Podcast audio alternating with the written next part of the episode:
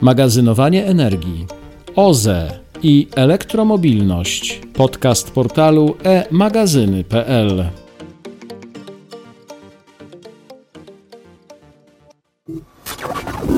Podsumowanie roku w magazynowaniu energii i elektromobilności. Na łamach portalu e-magazyny.pl zakończyliśmy właśnie publikację artykułów podsumowujących rok 2023 w różnych obszarach energetyki, w tym oprócz szerokiego przeglądu wszystkich sektorów OZE, również w magazynowaniu energii oraz elektromobilności. Gorąco zachęcamy do zapoznania się z tym bezpłatnym materiałem, a tymczasem zapraszamy do wysłuchania telegraficznego skrótu najważniejszych wydarzeń w światowym i polskim magazynowaniu energii i elektromobilności w 2023 roku. Magazyny energii.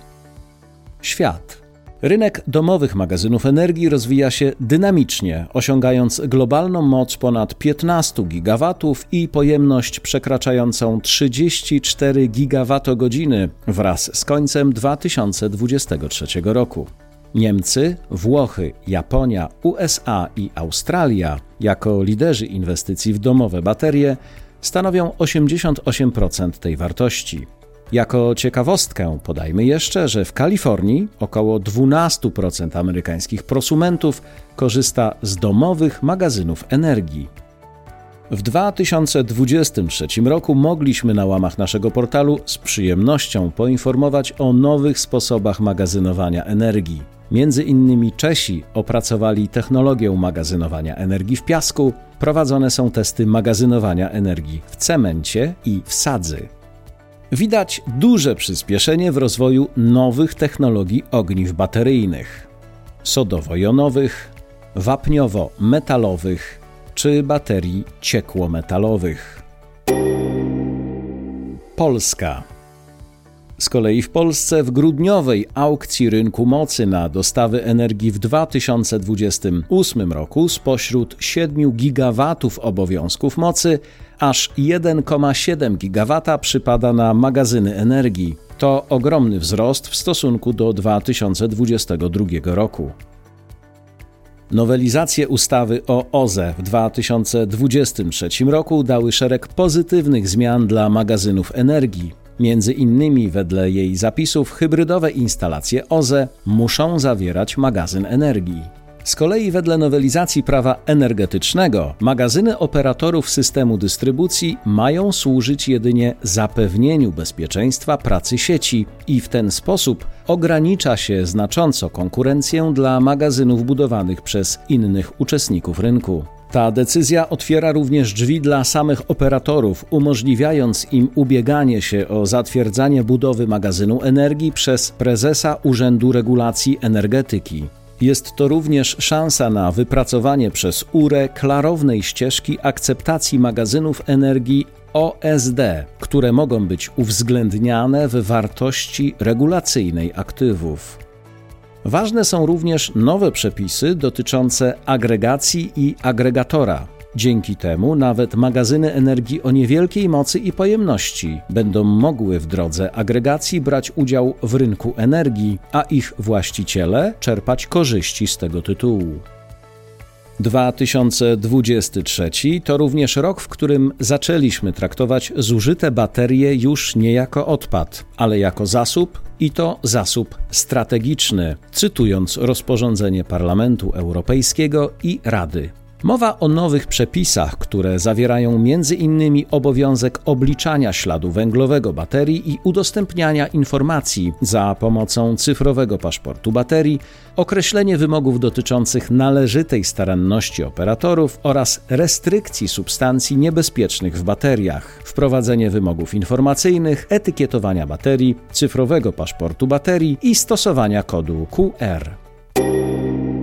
Elektromobilność Dosłownie kilka tygodni temu, w styczniu, zaprezentowano dane dotyczące rozwoju elektromobilności w Polsce za ubiegły rok. 56 934 elektryczne pojazdy zarejestrowane w Polsce. Takie dane podaje Polskie Stowarzyszenie Paliw Alternatywnych na koniec 2023 roku w naszym kraju. To świetny wynik, bo oznacza wzrost rok do roku o 68% w przypadku samochodów osobowych i o 89% w przypadku pojazdów dostawczych i ciężarowych. Średni zasięg elektrycznych modeli osobowych pojazdów dostępnych w Polsce przekracza już 430 km. Rosną również maksymalne moce ładowania. Średnia wynosi już około 150 kW, a jeszcze 3 lata temu standardem było zaledwie 50 kW.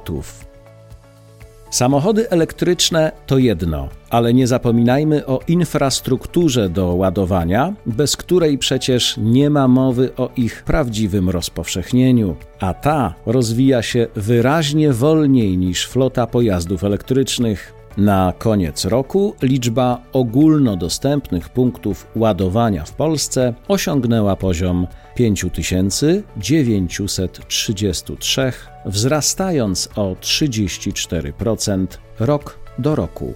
Warto jednak zwrócić uwagę na rekordowy w ostatnich latach wzrost nowo zainstalowanych, szybkich punktów ładowania prądem stałym. Odnotowano tu przyrost rok do roku prawie dwukrotny, przy jednoczesnym spadku nowo uruchamianych punktów ładowania prądem przemiennym. Świat. Trend w naszym kraju odzwierciedla ten globalny. W 2023 roku światowa sprzedaż elektryków wyniosła 14 milionów sztuk, a więc o 36% więcej niż w poprzednich 12 miesiącach. Liderami rynku są Chińczycy. W Europie państwem o największym udziale elektryków w sprzedaży jest Norwegia. Te ekopojazdy stanowią tu ponad 80% sprzedawanych samochodów. W ciągu najbliższych kilku lat także Islandia, Szwecja, Finlandia, Dania, Holandia i Irlandia powinny przekroczyć próg 50% sprzedaży pojazdów z napędem elektrycznym. Rok 2023 przyniósł absolutnie kluczowe zmiany prawne dotyczące sektora transportu w Unii Europejskiej. Pierwsza z nich to zakaz rejestracji nowych osobowych i dostawczych samochodów z silnikami spalinowymi od 2035 roku. Drugim takim aktem jest rozporządzenie o infrastrukturze paliw alternatywnych, które zakłada przełomowe wymogi w zakresie infrastruktury ładowania, między innymi wiąże obowiązkową dla danego kraju wspólnoty łączną moc stacji ładowania z liczbą zarejestrowanych samochodów z napędem elektrycznym w tym kraju. Dziękujemy za wysłuchanie materiału i polecamy również wysłuchanie naszego podcastowego podsumowania roku 2023 w całym sektorze odnawialnych energii. Zachęcamy także do pogłębienia zawartych w nim informacji o lekturę naszych podsumowań roku. Pakiet wszystkich od fotowoltaiki po wodór znajdziecie na naszym portalu www.emagazyny.pl.